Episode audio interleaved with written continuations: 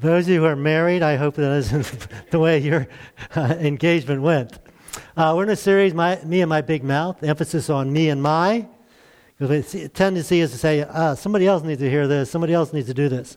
Let's focus on ourselves. Today's topic is according to code. So let's catch up the first two weeks. Some of you weren't here. first we gave you a, a, slogan, a statement, a phrase to, uh, to help you with this. It's on our refrigerator at home. So I'm reminded of this all the time, which is good. So we're supposed to be what? Quick to what? Slow to do what? Speak. Slow to do what? Speak. Quick to listen. So hopefully you're all working on this. Hope you're making improvements. I think I am. And then last week we talked about the tongue being so, it's a powerful thing. Powerful for good or powerful for evil or for bad. And we gave you three words to help you with that. Uh, we ended with this Remember.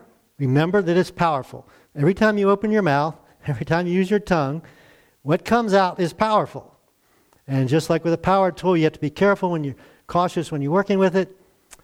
So, so with the tongue.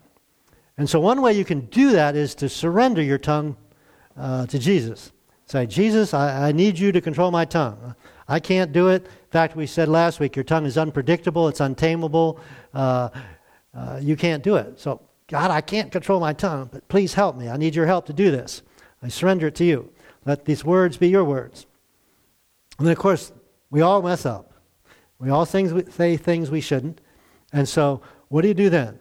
As soon as you do, as quickly as possible, you need to confess it. Say, oh, that was wrong. I'm sorry. Please forgive me. And hopefully, the person you you harmed or hurt uh, will be responsive uh, to forgive you.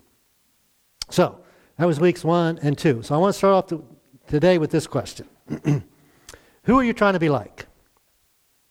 Who are you trying to be like? Who are your role models? Who are you trying to imitate? Who would you like to be like?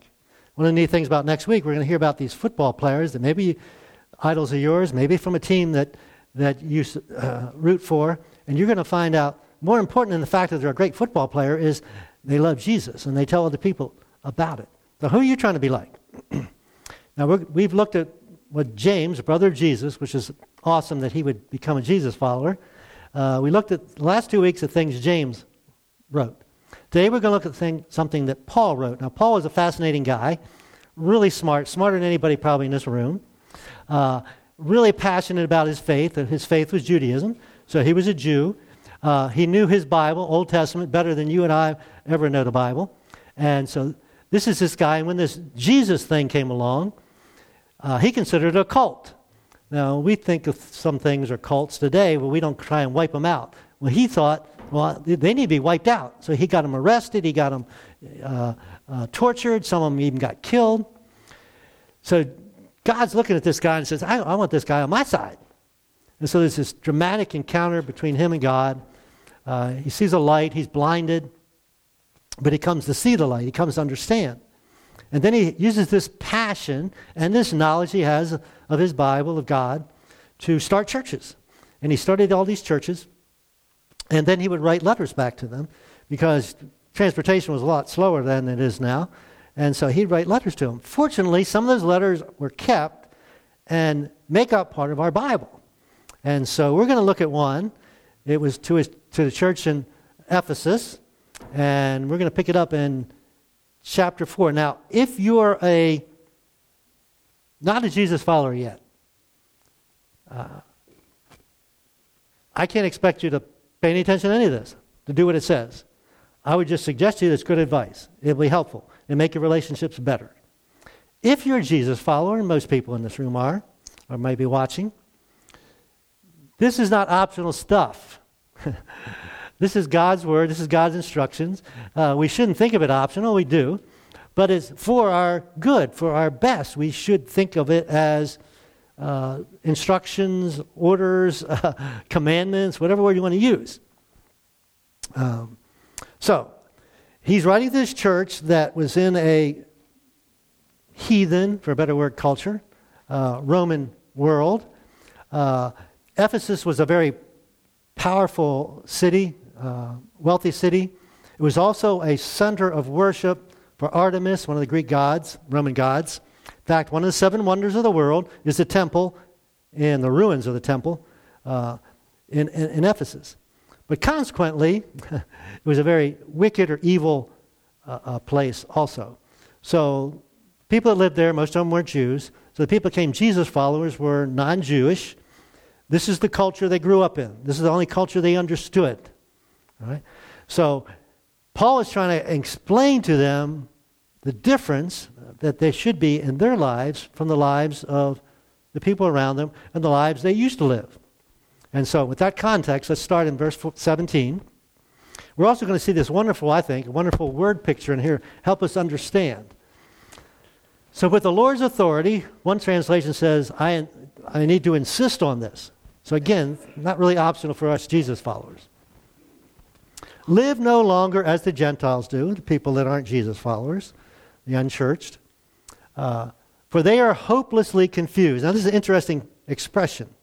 He doesn't condemn them. He said they're just confused. They don't understand. The light's not been turned on. Uh, this is all they've known. This is what they grew up with. This is what what they've learned, and so this is the life they're living because they don't know any better. But it's hopelessly confused. He's going to use some other words to help us with this.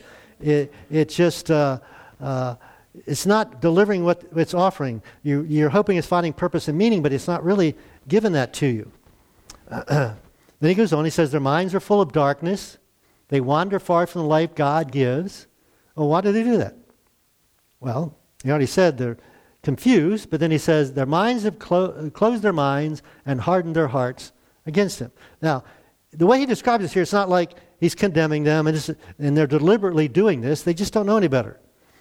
Their minds are closed and their hearts are hardened, but th- th- they have no other option. It's this hopeless confusion they're in.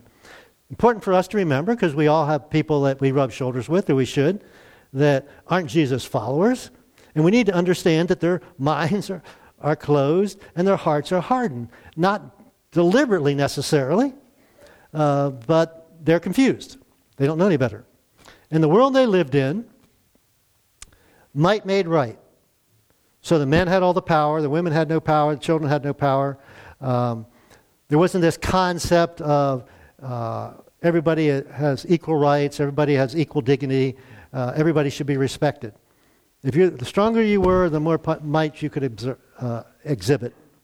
He goes on explaining some more. He says, They have no sense of shame, meaning about things they should be ashamed of in our moral system, but they had basically no morality other than might makes right.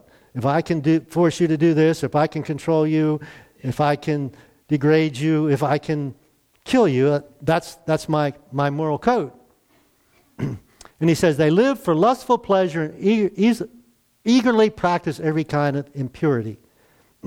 now, one reason they did this is they were modeling their gods. And if anybody studied Greek mythology and Roman, the Roman gods, they had all these gods, and all these gods acted, we would say, horribly. uh, they would rape women and all this kind of stuff because they had the power. They could do whatever they wanted to. So they were imitating uh, the gods that they were worshiping. And so they were living lustful lives uh, uh, lives of impurity because that's kind of God's they they were. It's kind of hard for us to imagine, but that, that's what they did. Basically, it was self centered. It was all about me getting whatever I wanted, doing whatever I wanted. Uh, he describes it as all kinds of impurity. So he describes this life that these folks had before Jesus and most of their neighbors were living. And I described it this way as the painful reality of a broken life. Because all these lives were broken uh, hopelessly confused. They're broken. They're not finding purpose and meaning in life. They're chasing after it. Uh, one translation uses the word futility. So it's, you know, it's like uh, a hamster, whatever it is, goes around that uh, on that wheel. Just it's running and running and running and not getting anywhere, not accomplishing anything. It's just futile. Um, it's not delivering what you hope it'll deliver. And again, they basically had no rules. There was no moral code. Uh, again, if I could get away with it, I'm going to do it. I'm going to seek whatever pleasure or what I think is going to be pre- pleasure in my life. It's not going to deliver. It's going to be futile, but I, am hoping or I'm thinking, because I, I don't know any other options. I don't know any better. now he says, You're different. And he says, uh, How does he say it next verse? This is what you've learned about Christ. All right? So these, these Greek and Roman gods, they act horribly, but that's not what you've learned about Christ. Christ acted differently. He loved people.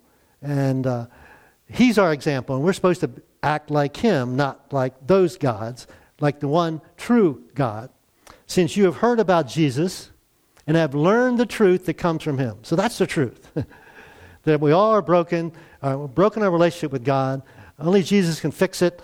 And once he has, we are changed. He's going to talk about this dramatic change that comes about in our lives. We're going to see people as everyone with value, everybody created in the image of God, everybody having equal rights, everybody deserving respect.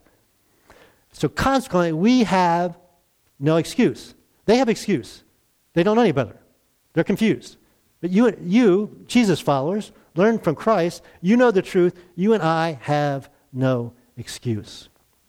Then he uses an image. He says, throw off or take off or discard your old sinful nature, the way you used to be, uh, the way you described already. The, the idea is taking a heavy coat off or taking off uh, uh, dirty rags and, and, disposing of them. He says, throw off that old sin, sinful nature, get rid of it. You don't want it anymore. And your former way of life, this way of, you know, if I can get away with it, I'm going to do it, no moral code, etc. He says, which is corrupted by lust and deception. Now, that's a neat, good word. Deceive, deception. You think it's going to give you what you want, but everybody's seeking is after meaning and purpose in life and intimacy and relationships. And that kind of behavior doesn't produce that. But you think it will, or that's, you don't know any better. So it can't promise that, or can't keep that promise if that's what you think. So it's deceptive and it's futile and it's hopeless. So he says instead, okay, just you, Jesus followers, have options. Well, everybody has an option. But he says, instead, let the Spirit renew your thoughts and attitudes. So our thoughts are supposed to be different. We're supposed to think differently. We're not supposed to think like we did before. Like, whatever, get away with, with anything I can get away with. Our attitudes are supposed to be different. We're not supposed to treat everybody uh, as worthless, treat everybody as, as valuable. And he describes this as a new nature as opposed to that old nature. That's the next verse. So he says, put on this new nature, this new attitudes and thinking. Now, here's the key created to be like God. All right, so we're to imitate God, not these false gods, Roman and, and Greek gods. We are created to be like God or godly. And he gives two words to describe it. There's lots of other words, but he uses two here righteous and holy. Righteous and holy. Now, righteous or righteousness is basically doing what's right. More importantly, being in right relationship with. First and foremost, God, and then with each other. So he says, You're different. You're going to be in right relationship. You're going to have good relationship with people. You're going to treat people as uh, they should be treated, treat, treated with respect and dignity and so forth. Holy means separate. Now, the church has struggled with this over the last 2,000 years. Separate but not isolated. And what we do, we like to kind of, I've shared this before, I call it the holy huddle. where it's just nice to be with people like us, that we all believe, you know, the same way, and, and we all are trying to serve God, and that's what we do sometimes. But we can't be isolated. The Bible puts it this way be in the world, but not of the world. So we're supposed to be out there, rubbing shoulders, sharing Christ with all those people that, that are hopelessly confused, which we were at one time, but we are supposed to live like God holy, different. Now, as he describes this, one of the confusions also we have in Christianity is I got to force myself to do this. Try and do it from the outside in. And he says, no, no, no, no, no. You have a new nature. You, you're different on the inside, and you need to let the newness on the inside come out. So I put this uh, sentence on your outline. Not so we can become different. So once you become a Jesus follower, you are different. okay? It isn't so you can become different but because we are different. You can't make yourselves do this.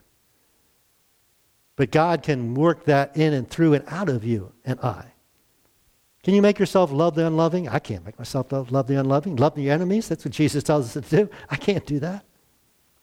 But we're instructed to do that, and we have the potential to do that. So, this new nature, I'm going to describe it as the beauty of a new life. The beauty of not hopeless confusion, but a new life, a, God li- a godly life, doing what's right, being holy or different. uh, you're not the same anymore. You're different in a good way. And then we're going to skip down a couple verses. He talks about being angry and sinning, sinning not. Then we're going to get to this the tongue thing, the mouth thing. So, okay, what are some of the ways that I'm different? What, is the, what, what does it look like to have this new life? He says, don't let any unwholesome talk or words, that, that word talk is logos, which is word, literally the word word. he said, don't let any unwholesome talk or words come out of your mouth. Now, that word unwholesome is interesting. It's kind of like stinky, rotten. That's what it means. Now, in our house, stinky, rotten breath is garlic breath. Uh, we eat a lot of garlic at our house. Where are the Joneses? Yeah. Anna doesn't like garlic. But anyway, uh, garlic gives you a breath, right? Not a pleasant breath. In fact, one of the things we tend to do on Sunday morning driving to church, we're not sure if we got garlic breath, so we chew mint gum. Because we don't want to have our breath as we talk to you be stinky, right? All right, well, he's talking about the words being stinky. So you don't want any stinky words coming out of your mouth. You don't let it. Put, clamp your hand over it. Don't, don't let it out. All right not just be nice, but don't let anything stinky or unholy come out of your mouth. So he's raising the standard here. And he's going to give us this, this word picture uh, to help us understand it. uh, well, let's read the rest of the verse. But only what is helpful for building others up. So that's, that's the image, right? Uh, I've done a lot of construction work over my life. I've got a hammer here that I've had longer than I've been married. uh, I got it when I was working as a carpenter before I got married. Uh, interesting thing about this hammer. Uh, when I was building my house, uh, let's spend it 10 years, 11, 12 years ago, uh, twice somebody broke in and stole some of my tools. And the one time was expensive tools, the other time was my hammer. Well, I live uh, in Boonsboro, and I'm driving down alternate 40 from South Mountain Inn toward my house, and I see a hammer laying on the side of the road. And I thought, that's strange. So I stopped, and it was my hammer. God brought my hammer back to me. Uh, I don't know, don't know why, but I'm still using this hammer. This hammer's been all over the country when I've gone on mission trips, and I've used a lot around here in this building. I've built houses and so forth. So I, to me, this is a wonderful illustration. I can understand this. I've built things, and most of you have built things. He said, every word is supposed to be helpful for building others up, being constructive, right? Um, can you imagine if our relationship, can you imagine our, our, our, relationship with our spouse if every word that came out of our mouth was to build them up? Parents with your children, every word that comes out of your mouth is going to build your children up. Children, I don't know if we got any in here. Couple over here, teens, whatever. Every word out of your mouth build your parents up and build your siblings. Boy, build your siblings up. That'd be a good one too, right? Every word, something to build them up. So it's so easily to tear people down with our words, isn't it? So you leave that person better after you've talked to them. That's another way to think about it. Most people know John 3:16, for God so loved the world he gave his only begotten son. Why? to leave us better, right? Have a relationship with God, have our sins forgiven. Now, notice it says helpful according to their needs. So, so sometimes we have to use our words to discipline our children, for example. Uh, but again, that's for the purpose of building them up, to make improving their character, if you will. So it may benefit those who listen. So when I speak, it's to make your life better, to benefit you. Uh, the message paraphrase uses this wonderful phrase. It says, each word a gift. So when I speak to you, do you feel like my words are a gift? I'm looking at my daughter over here. I don't know why. Each word a gift. Each word a gift.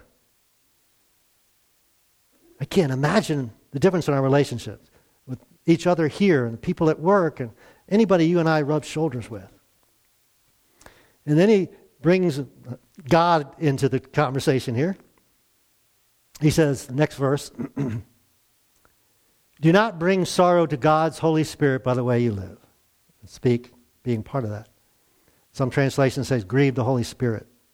Don't make God sad. That's kind of a good way to check. Did, did I, what I just said make God sad? Did it break God's heart, what I just said? Shouldn't have said it if it did.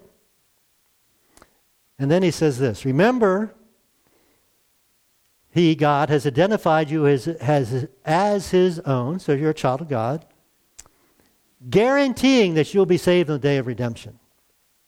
So we have this unconditional promise out of God's unconditional love that if you accept God's love gift of Jesus Christ, his death in, pla- in your place, because you and I deserve to die, and we will die physically. We don't need to die spiritually, be separated from God. But if we accept that gift, confess our sins, ask for God to forgive us, enter in a relationship with God, we have this unconditional promise, this guarantee that we and God are good. And so when I die on this earth, I will be with, with Jesus forever. Guaranteed, 100%. And so, as pastors, we get to say that to people all the time, right? Jesus has done it all. You need to accept the gift. Now, so we know what we're supposed to do, most of us. So why don't we do it? I put the question this way on your outline. Why is it that you, we allow things to escalate? Why do things come out that aren't gifts? Where does that come from? And he's going, Paul's going to tell us. The major cause, the major reason for that is this. And he says to get rid of it. Next verse. Get rid of all bitterness. And if this get rid of is like taking your trash out. All right, taking your trash out. Get rid of it. Often it doesn't necessarily the words you say, but it's the tone and often the volume of what you and I say they are an indication that we have bitterness. Um, I put on your outline this too. Bitterness requires forgiveness. Who, wherever that source of that bitterness is, and often it can be t- people that are dead, people you don't even know anymore. That requires forgiveness on our behalf to get rid of it. So, this is a very important statement on your outline. Forgiveness is the decision to give someone from the past what they don't deserve. The reason we're bitter about them, we don't think they deserve to be forgiven. So we're holding on to unforgiveness. We are still bitter. So forgiveness is the decision, you and I deciding, someone from our past that don't deserve it, so that you can give those around you what they do deserve. Because the people around you don't deserve stinky words, do they? Especially your loved ones. So when those words come out, you, you and I need to check and say, okay, Where's the source of this bitterness that's causing these words to come out? And I need to offer them forgiveness, even though they don't deserve it. So I don't have this bitterness that's spewing these stinky words out to the people I love and care about. Here's kind of our sticky statement for this morning. Hopefully, it'll help you remember. You can't be a builder if you're bitter. If you're bitter, you're not going to give words of, of encouragement and build people up. So you got to deal with the bitterness so you can be a builder. Then he goes on to use a list of other words that uh, are stinky, if you will uh, rage, anger, harsh words, slander, as well as all type of evil behavior. All these things tear down, tear down relationships, tear down people. Don't treat people, pe- treat people with respect. And then he says, okay, instead, if you want to build people up, here's what you're supposed to do. Instead, be kind to each other tenderhearted or compassionate, forgiving one another. There's that forgiveness thing. I call, talked about emotional intelligence in the past. Emotionally connect with, connect with that person. Then you can do words to encourage or build up. Now, this forgiving thing. How far is for forgiveness supposed to go? And when we look at it, we're going to go, ugh. Because how far is it supposed to go? He tells us, just as God through Christ has forgiven you. How far is that? All the way. We're forgiven all the way. We're forgiven everything. So I don't know what it is you, you and I might have bitterness about, against who it might be against, but we need to get rid of it. It's need to go. Because that's just as God has forgiven you. Another way to say it do for others what God in Christ has done for you. Forgive others as God in Christ has forgiven you. Build up others as God in Christ has done for you. Think of your words as construction materials. So that person's going to be a, a, a, better person, a bigger person, a stronger person. That building, that person's going to be added on to by my words. so, again, our question who are you trying to be like? Well, Paul tells us in the next two verses. It's another chapter, but Bible wasn't written in chapters, so. Imitate God, therefore, in everything you do especially your words, because you are his dear children. Those you have, have kids, I remember Josh and Micah were little, and I would be doing construction where I had my tools, and we bought them little plastic saws and hammers and all that stuff. And they would go along and tap on things with their hammer and try and saw with their plastic. Of course, they couldn't do it, but they're trying to imitate their father. We're supposed to try and imitate our father. And the big way we do that is with our words. The all encompassing word, of course, is a life filled with love. Just be loving. Of course, the example of Christ, who loved us and offered himself, sacrificed for us a pleasing aroma to God. Love requires sacrifice. One translation uses the word extravagant love. Are we extravagant with our love? Are we extravagant with our words? So, a couple questions for you to work on. And here's the question Where do I have work to do with my with my stinky mouth? Right? Where can I, or how can I love better? How can I build up others better? Where do I have work to do? And if you have struggled with that, the second question will help you. Who hopes you'll get to work soon on that? Who's the recipient of your stinky words? Obviously, for most of us, the people closest to us, right? So here's your homework. Uh, kind of the most important verse in what we looked at this morning, our focus verse. Don't let any unwholesome or stinky talk come out of your mouth, but only what is helpful for building others up. Let's pray. We'll have a song, let you go. Father God, thank you. I thank you for this series that's impacted my life probably more than any series we've done in a long time. Got, got that phrase on the refrigerator. I'm reminded over and over and over again. But God, we need to realize how important this is. We have the power to build people up with our words. We also have the power to tear them down. God, forgive us. We confess it. Times that we've torn people down. We are submitting our mouths to you so that we can only use them for good, for building up. And help us to remember how powerful, the power we have with our mouths. I want to pray for anyone here, maybe he's not a Jesus follower. Uh, today, maybe this all made sense. Maybe it connected with them and they're thinking, yeah, that, I need to do that. I need to, I'm hopelessly confused. I need that new life. And, and uh, God, I thank you. I get to offer this by faith. Just trust, just believe it, accept it, and you will be transformed. God, we thank you for your love for us. We thank you for that guarantee that eternity will spend with you. In Jesus' name, amen.